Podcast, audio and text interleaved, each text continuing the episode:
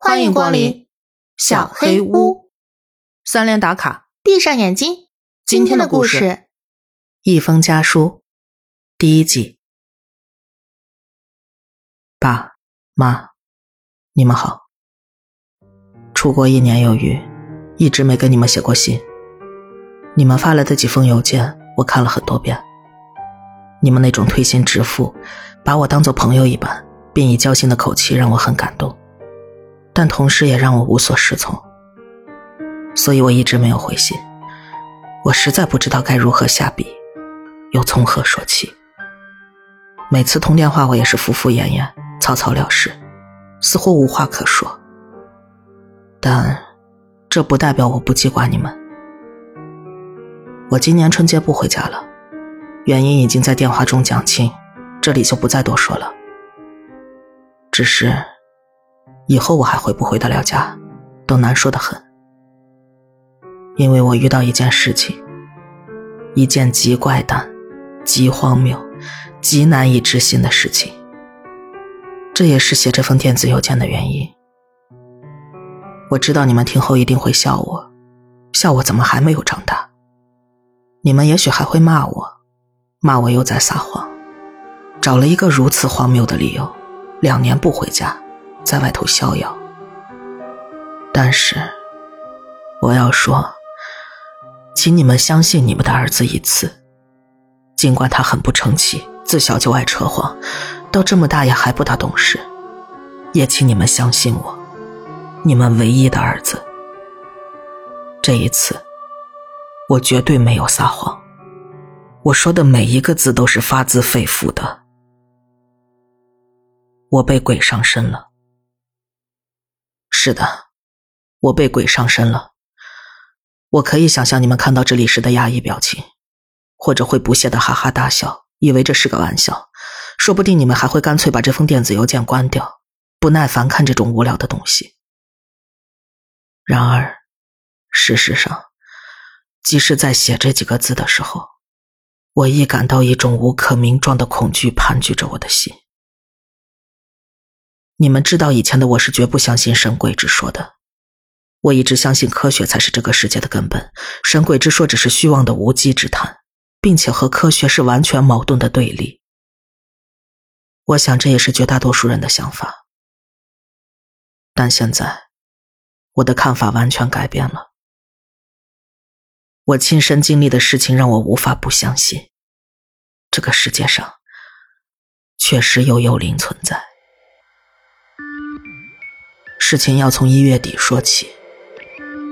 你们知道，我在电话中也说过，一月我和来自北京的朋友磊搬进了公寓里，但各种详情我一直没跟你们说过。事实上，那幢房子并不是传统意义上的公寓，而是幢独立的平房，而且包括周围七八幢房子都是一模一样的格式。据说这里曾是个度假村，后来大约是度假村生意不行了。就改为公寓，对外招租房客。房子坐落在一座小山脚下，山叫雷山，位于市郊，是一个房建公司介绍的房子。屋主，也就是真正的房东，我们从来都没有见过。那位房东也从来没有跟我们，也就是他那处产业唯一的客户有过任何联系。没错，一共有七八套这样的房子，却只有我们一户居住。房子外表普普通通，每一套里面都是两室一厅，带着厨房、洗手间和家具。唯一的特别之处是，整个房子是纯木结构，这大概因为它前世是度假村吧。我们住在最东边那套，这是这里最好的一套，因为可以看到远处的海边景色。我跟那位北京朋友磊，以及我们各自的女朋友，各住一间卧室。是的，我们同居在那里。这件事我一直瞒着你们，不好意思跟你们说起。但现在说出来，已经没有任何关系了，因为我已经跟那个女孩分手了。她叫丽，广东人。尽管那里离大学不近，但我们还是决定在此定居。一来是看上便宜的价格，另一个原因是环境幽静，屋前屋后都是草丛和树木，背后山上有非常茂盛的树林。道路两旁也整齐的并排耸立着一棵棵大树，夹杂着各色说不出名字的花。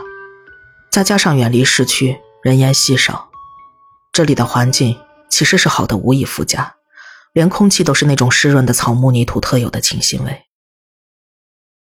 但是这只是先前的印象，现在，我宁愿将这些树连根拔起，一把火把这些花花草草烧个干净。在白天，在不知情的情况下，这里环境确实是好，但一到晚上，就像现在，就只剩下阴冷和潮湿。刚开始我还以为是木质的墙壁易受潮不挡风，现在我才明白，这根本就不是原因。这个地方也并不是环境幽静，空气中也并不是湿润清新，而是阴气重。阴气极重，我后来才发觉，那种湿润的草木泥土味，其实根本就是一股腥味。是的，是血的味道。我现在就能感到带血的空气将我团团围住，紧紧地裹着我不放，粘着我每一寸皮肤，还有一股一股带有血腥味的阴风不断从窗户缝隙间流进来，从门缝下爬进来。甚至从墙壁和天花板渗进来，在一层又一层的附在我的背上，穿过衣服纤维之间的间隙，透进来。我浑身都在起鸡皮疙瘩。就现在，并非仅此而已。房门外面有一个发黑的风铃，已经看不出是何年何月之物。铃坠是一个小小的猫咪，一起风。便敲打撞击长短不一的铃铛，发出清脆的声音。但现在铃上长满了红褐色的锈斑，一有风吹过，发出的声音也是干涸刺耳，如刀刮骨磨齿一样，让人心惊肉跳。对了，还有件东西，一件异常可怖可恶的东西——镜子。两个卧室各有一面一模一样的镜子，带有暗红色的镜框。巨型的镜子很古怪的被竖着悬挂在床头正上方。后来，当我们发现这面镜子不仅是有点古怪，而是充满邪意，想把它取下来的时候，才发现这镜子竟是镶嵌在墙壁里的。事情从第一天搬进来就很不对劲。那天傍晚，我们刚把行李搬进来，每个人都很兴奋，于是我们决定一起开车外出。购买一些蔬菜、肉蛋、日常用品之类。磊的家庭条件很好，居然搞来一辆车，据说是他爸爸在这里的生意伙伴借给他的。虽然这辆丰田佳美有些破旧，但我们还是很高兴，因为在同学之中，我还没见到有谁玩车的。我依然非常清晰的记得，当磊说我要先去加油的时候，我忽然听到一阵很轻微的猫叫声，声音不大。甚至可以说很温柔。我们四个人面面相觑，因为我们没有宠物，而猫叫声却近在咫尺，似乎就在屋子里，偏偏却看不见。然而，我们当时根本没有在意，只有袁磊的女朋友，一个成天嘻嘻哈哈的女孩子，她淡淡说了一句：“哪来的野猫？”我还想起以前我们家那只白猫，跟他们随口聊了几句。现在回想起来，当时若是一定要找，并非就一定找不到那只该死的猫。只不过，话说回来，即便找到了，也不见得会对后来的事情有什么帮助。说不定，还会让噩梦提前开始。头两个星期过得很是开心。早上大家都坐磊的车去上课，下午一起回家，顺路买菜。两个女孩子负责做饭洗碗，我跟磊负责打扫卫生、抹窗理柜，又把各种家事挪来盘去，找一个最舒适的搭配。又申请电话线、上网账号、卫星电视，购置新家具。大约是大家才搬了家，颇为兴奋的缘故。虽然那段时间忙得不亦乐乎，但也甚为平和融洽。头一天出现的古怪猫叫声也一直在未出现，我们也早就淡忘了。现在回想起来，那段日子简直就是天堂的生活。只可惜，好景不长。日子一久，新鲜感消失了，日子逐渐开始平淡乏味起来。原来觉得兴奋愉快的事情，现在看来平淡无奇。爸妈，记得我小时候，你们常说我没有恒心，没有毅力，做事虎头蛇尾，常常半途而废。我发现不仅我是这样，我认识的绝大多数人都是这样。哼，直到现在我才终于明白，这个毛病原来是如此的要命。无聊和空虚越来越严重，到后来我们发现，即便是四个人在一起，也很难打发时间。当扑克玩腻了，麻将打腻了，电视看腻了，网也上腻了之后，每天吃完晚饭，我们四个人就围在餐桌旁大眼瞪小眼，绞尽脑汁去想一个所谓的娱乐节目。那天就是这样，我清清楚楚的记得。二零零二年一月十一日，星期五，我们围在一片狼藉的餐桌旁，来玩笔仙吧。现在回想起来，这个提议真是无聊至极、愚蠢透顶的想法。然而当时我们却跃跃欲试。不，准确的说，是我和磊。笔仙儿，怎么玩啊？我和磊都听说过，但又不知道细节。两个女孩胆子小，不敢玩。我跟磊又不知道该怎样玩。啊，笔仙？劝你们最好不要玩那个，还是玩点其他的吧。袁表示了反对意见。如果玩了，就有你们两个苦头吃喽。他的神情永远像在开玩笑。不要玩那种东西，很邪的。丽表态道。而且听说都是真的，听说，哼，不信不信。我连连摇头，一脸讪笑。雷也信誓旦旦的拍拍胸膛：“哪有什么比仙儿比鬼的？我就不信这个邪。我只知道这世界上唯一能够信仰依靠的，只有我自己。”对对，我也趁机起哄：“有鬼吗？现个身来给我看看。”立在一旁冷冷的哼了一声。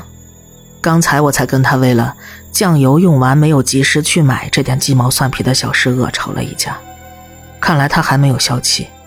哼，鬼现身，鬼要真的现身了，我看你跑都跑不及。不试试怎么知道？不要怪我没有给你讲清楚，笔仙可是邪灵，一请出来就会上你的身的。丽似乎想吓唬我。上身有什么很坏的后果吗？当然有了。被上身的人会很倒霉，很倒霉的，一直都会霉运不断，而且一旦上了身，就很难再离去。我以前有个同学就是不信，去试了一试，结果差点把命都丢了。他可是那种很老实、很老实的人，从来都不会说谎的，那都是真的。我仰天打了个哈哈，根本就不相信。哈，从来不说谎，恐怕只有死人才能做到吧？雷也点点头。我也不信，不妨试试呗，反正坐着也是坐着。噩梦就是这样开始的。正好两个女孩子知道该怎么玩，于是我跟磊分坐餐桌两侧，各自伸出右手重叠起来，两个虎口相交处留下一个小孔，插一支笔进去，夹紧，笔尖垂直的点在餐桌上预备好的一张纸。然后呢，我全然不知大祸即将临头。依然在嬉皮笑脸。为了吓唬两个女孩子，我跟磊不仅把灯关上，还在餐桌四周各点上一根蜡烛，然后就轻声的念：“笔仙，笔仙，请过来！笔仙，笔仙，请过来！一直到笔仙来。如果笔仙来了，笔就会自动在纸上画一个圈。来了又怎么样？来了之后，你们就可以问他问题。如果是肯定的回答。”笔就会在纸上画圈，圈越是圆，这个笔仙就越是灵，也就越邪。丽的声音有些颤抖，我好笑的瞟了他一眼，他紧紧的抓着圆的手，圆补充道：“完了以后记得要把笔仙请走啊。怎么请走啊？就说谢谢笔仙，请慢走。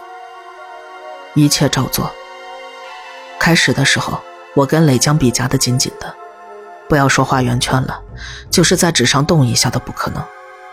但时间一久，两个人都累了，两只手失去了力量的平衡，笔就开始动了起来。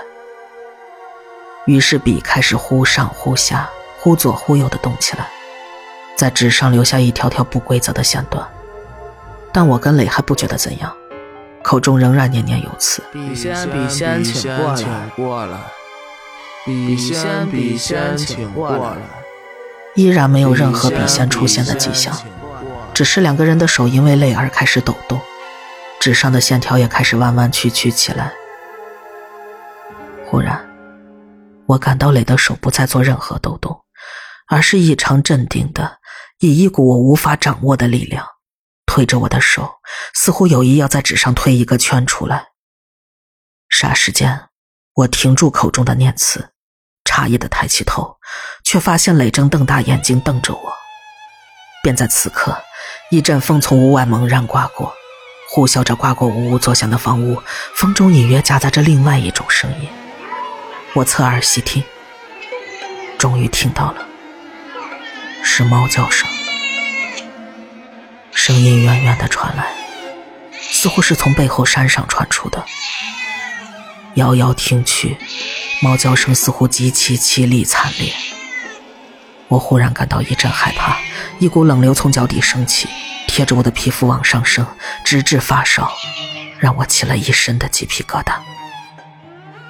回头看看两个女孩子，她们已经吓得抱作一团，眼睛却死死盯着我手中的笔。笔，我忙回过眼来。笔已经在纸上画了一个圈，一个圆的不能再圆的正圆的圆圈。我听见两个女孩子声音在一旁颤抖着：“来了，来来了！”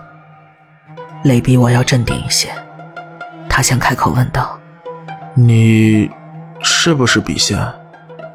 笔开始在第一个圈的旁边慢慢的运动，慢慢的。不可思议的画出第二个圈，跟第一个圆圈一模一样的大小。然而我竟还心存怀疑，开口以试一试的心情，问了一个实验性的问题：“我是是不是女的？”笔在纸上乱走乱画，却绝无任何画圈的迹象。于是我又开口问道：“刚才那个是不是猫叫声？”笔慢慢的从纸中央滑动到我的左侧，我感到雷手中的力量忽然松了，像是在引导我的手推出一个圈来。但不知是什么念头使我放弃了跟磊的配合，也许是害怕吧。我故意将手松开，不是两个人的手不约而同同时松开，笔啪嗒一声跌落在那个未完成的圆圈上。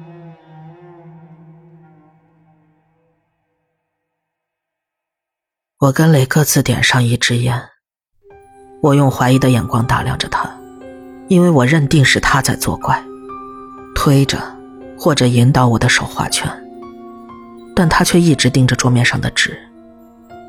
在明亮灯光的照耀下，纸上两个正圆的圆圈夹杂在纷乱毫无头绪的线条中，显得异常的清晰打眼。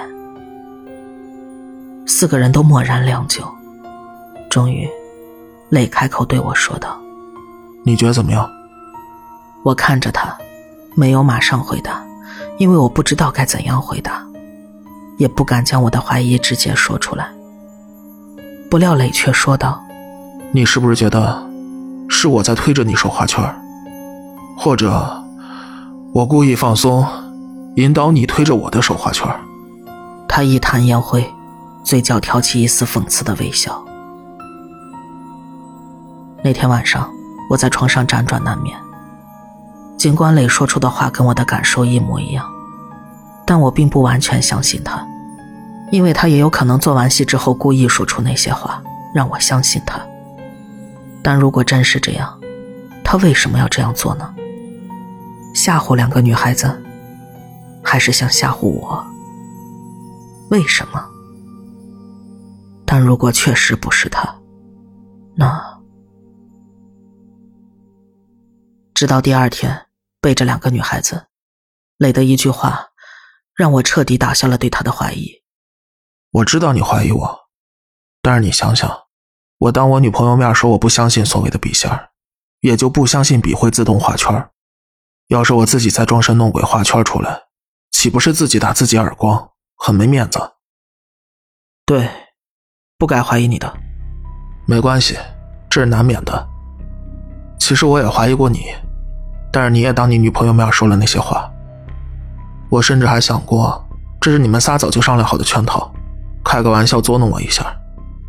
但太不现实了，我了解你们。当然。也可能是我们仨商量好了捉弄你，但你觉得我会到现在还不承认吗？确实不会。我了解雷，他不是那么不够朋友的人。那那两个圈儿，那俩圈完全是巧合罢了。两个人的手不可能力量完全相等，力量不平衡，笔就会自己走动，画出线条来。画圈儿只不过是画线的一种特殊形式。巧合罢了，不用担心。他拍拍我的肩，似乎看出我的心有余悸。我绝不相信有什么笔仙儿比鬼的，也不信会有什么倒霉事儿。这事儿就这么结束了。那猫叫声呢？我们第一天搬进来就有猫叫声，昨天晚上又听见了。山上野猫吧？没什么。警官磊的话很有道理，很有说服力。但我还是不能完全排除笔仙的可能性。磊又像个没事人一样有说有笑，只是绝口不再提这件事。两个女孩则是事不关己，毫无所谓，全把那天发生的事情当做一个调剂无聊生活的小小刺激。似乎最胆小的人是我，只有我还在心里发虚，时刻担心丽所说的倒霉事的发生。这是因为。那股推着我的手画圈的力量，还有凄厉惨烈的猫叫声，都是那么的清晰，已经深深刻进了我的脑海里。然而，第二天并没有发生什么特别的事情，第三天也没有。一个星期都这样安安稳稳、平平淡淡，或者说无聊的度过了。我逐渐相信了磊的判断，以为事情就此结束了。却不知，事情其实还没有真正的开始。住了一段时间，房屋的不足之处慢慢凸显出来。我前面说过，这里环境很好，大树成荫，这也带来了相应的坏处，就是背阴潮湿，缺少日照，洗的衣服晾在外面总是要好几天才能干，而且不是晒干的，而是风干的，所以衣服上总是有股说不出的臭味。另一个是卫生间的抽水马桶坏了，一直不停的漏水，一直发出滋滋的加水声，于是我们不得不关掉水龙头，每次要用时再打开加水。爸妈，这些我好像都在电话中说起过吧？那天是情笔仙整整一周之后，我们一行四人从一家卡拉 OK 厅出来，这是我们新近找到的娱乐方式。所以这天四个人都是兴致勃勃，玩得很是开心。四个人有说有笑，走到灯光昏暗的地下停车场，一股凉意迎面袭来。力挽着我，冲我嘲笑道：“今天是你们招鬼之后的七天整哦。据说如果招的是厉鬼的话，都是要过七天才会现身的。是吗？是啊。今天晚上我可不敢跟你一起睡了。”旁边的原野讪笑着：“对对，今儿晚上我就跟厉睡了，你们两个色鬼睡一起。”就在这时，磊忽然咦的一声，顺着他的目光望去，我隐约看见一只猫的身影，蹲在磊的汽车引擎盖上，两只翠绿的猫眼在昏暗中闪烁不定。见我们一来，猫矮身一窜，消失在黑暗中。怎么了？丽不解地看着我。猫。一只黑猫蹲在磊的汽车上，刚才你没看见吗？没有啊，有猫吗？丽瞪大了眼睛，我跟磊对望一眼，看着他的目光，我心里咯噔一下。有有猫吗？你有看见吗？李松开挽着我的手，回头问袁，袁也瞪大了眼睛。没有啊，我什么都没看见。什么都没看见？怎么可能？我激动的惊叫着。两个女孩子大约是被我的样子吓住了，紧紧站到一起，还手拉着手。末了，泪叹了口气。好了好了，他看着我的眼睛，没什么猫，我们吓你们玩呢。说罢，将钥匙抛给我。我累了，你带我开吧。毫无疑问，磊说的话只是安慰两个女孩子的，而且，并没有多大效果。一路上，四个人都沉默无语，直到快到家了，气氛才有所缓和。李和元开始在后座叽叽咕咕，我跟雷也开始有一句没一句的搭着，眼皮越来越重。看看车上的钟，已经快三点了，大家大概是困得连害怕都忘记了。眼看已经拐进家门前的小路，这时已经半闭着眼睛打盹的磊忽然大叫一声：“看着！”汽车前面大约五米处，有一只猫，漆黑的猫，正蹲在路中央，两只碧绿的眼睛迎着车灯发出邪异的光。刹车已经来不及，我猛地往左一打方向盘，汽车所有的重量加上惯性，全部压在右前胎上，汽车开始侧滑，一声砰的巨响从车底传来，压住了后面两个女孩的惊叫声，右前胎爆了。我猛然想起汽车杂志上看过的救生技巧。连忙将方向盘往左打死，希望惯性能够因此减缓下来。然而车速太快，且路上充满了潮湿的露水，汽车开始打转。我放弃了做任何动作，只是看着四周不断盘旋、飞速而过的景物。我感到一股巨大的力量施加在我身上。我知道，它比我强大的多，我无法抗拒它，于是只好听天由命。也许是我正确的处理动作。汽车很快停止了打转，但依然向前侧滑着。猛然间，汽车右侧抬了起来，车内四人齐声发出一声惊叫。汽车右侧抬起四五十度，接着力道尽了，猛然坠了下去，发出“砰”的一声闷响。终于停住不动了。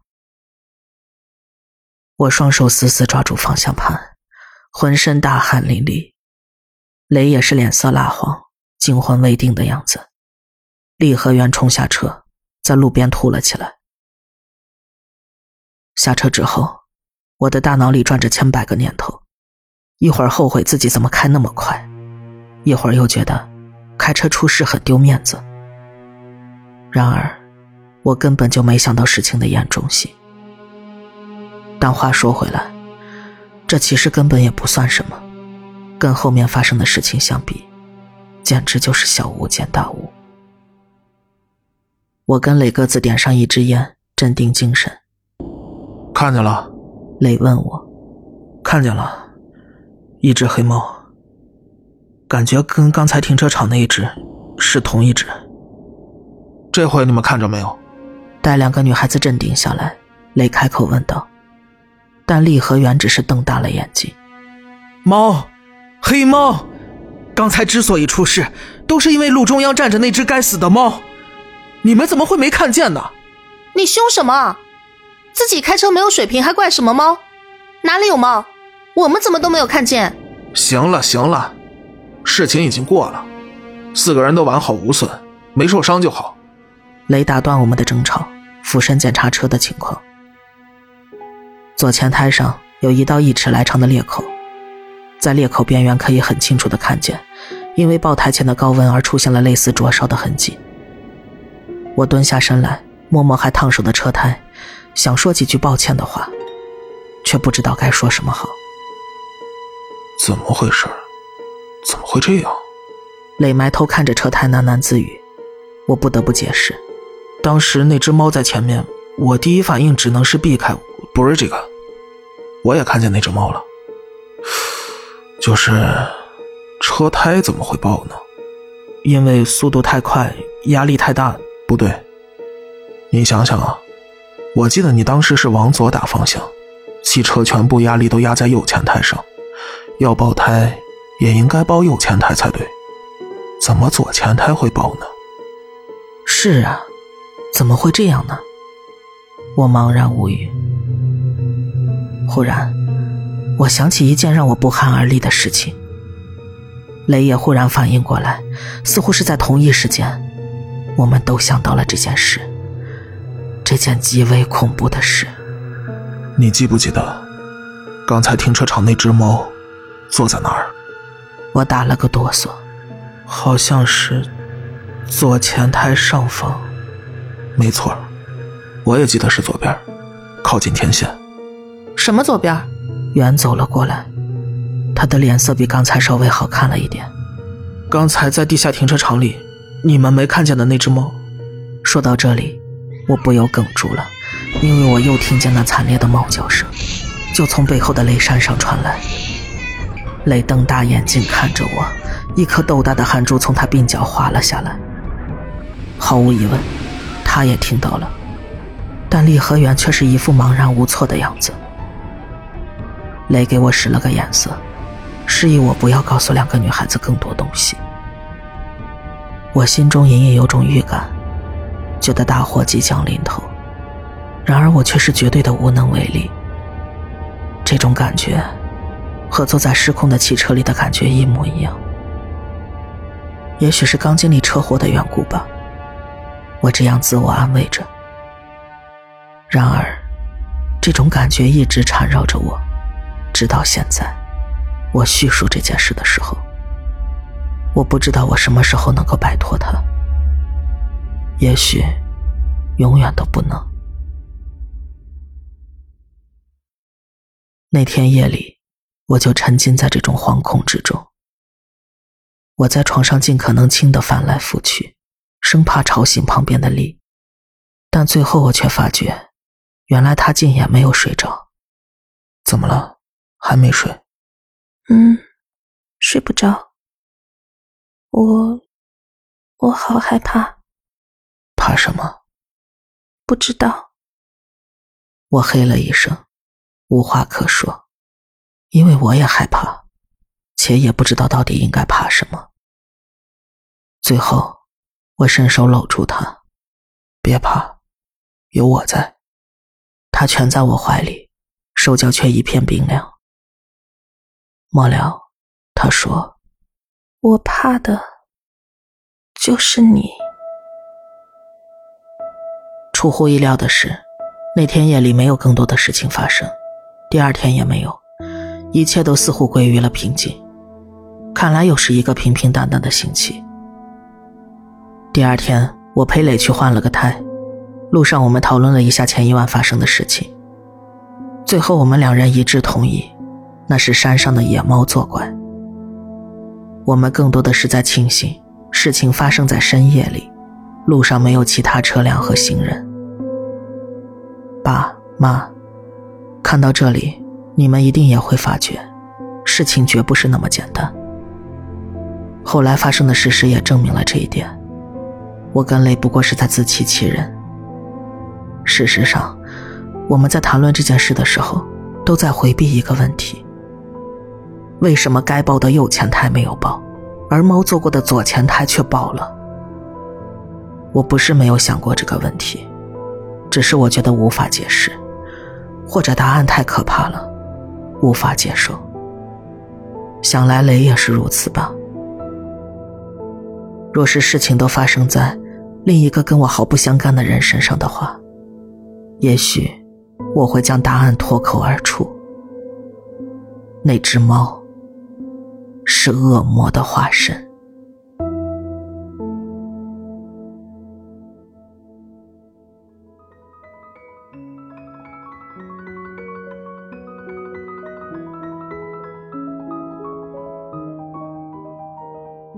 天的故事就到这里了。